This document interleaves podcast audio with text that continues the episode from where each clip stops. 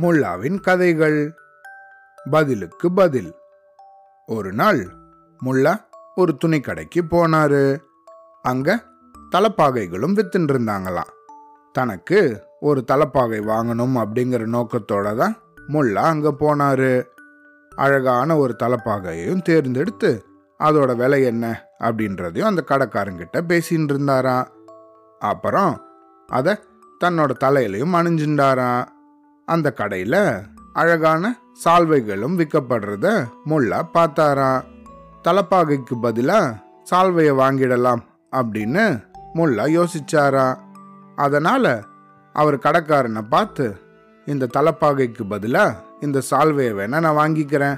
ரெண்டோட விலையும் ஒன்றா தானே இருக்கு அப்படின்னு கேட்டாராம் உங்க விருப்பம் போல எது வேணும்னாலும் வாங்கிக்கோங்க அப்படின்னு சொன்னாராம் கடைக்காரர். முல்லா தலைப்பாகையை கழட்டி கொடுத்துட்டு சால்வை எடுத்துட்டு அங்கேருந்து கிளம்ப ஆரம்பிச்சாராம். ஐயா நீங்க வாங்கின சால்வைக்கு பணம் கொடுக்கலையே அப்படின்னு கேட்டாராம் கடைக்காரர். நான் ஏன் பணம் கொடுக்கணும்?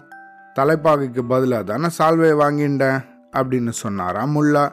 அப்படின்னா தலைப்பாகைக்கு பணம் கொடுங்க அப்படின்னு கேட்டாராம் கடைக்காரர். தலைப்பாகைக்கு ஏன் நான் பணம் தரணும்?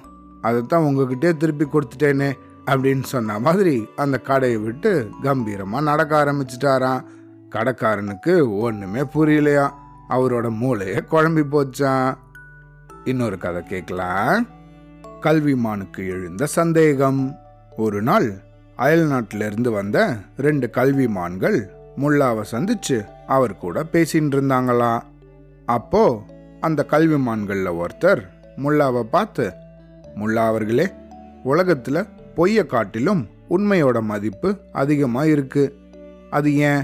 அப்படின்னு ஒரு சந்தேகத்தை கேட்டாராம். நானும் உங்களை ஒரு கேள்வி கேட்குறேன்.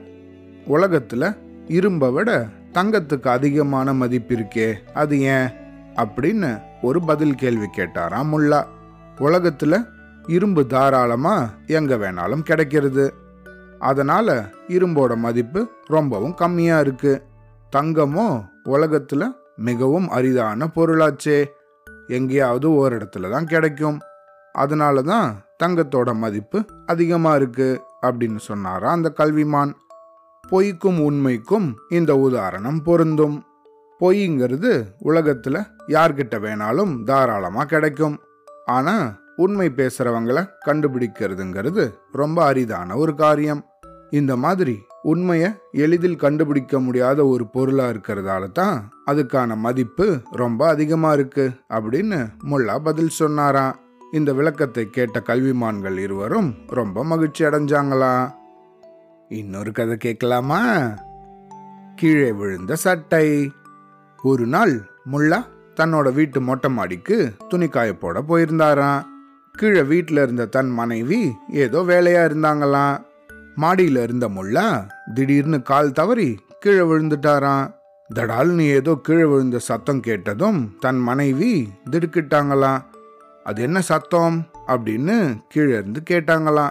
கீழே விழுந்து எழுந்திருச்ச முல்லா தன் உடம்புல ஒட்டியிருந்த மண்ணெல்லாம் தட்டி விட்ட மாதிரி ஒன்றுமில்ல மாடியில் என்னோட சட்டை கீழே விழுந்துடுத்து அப்படின்னு சொன்னாராம்.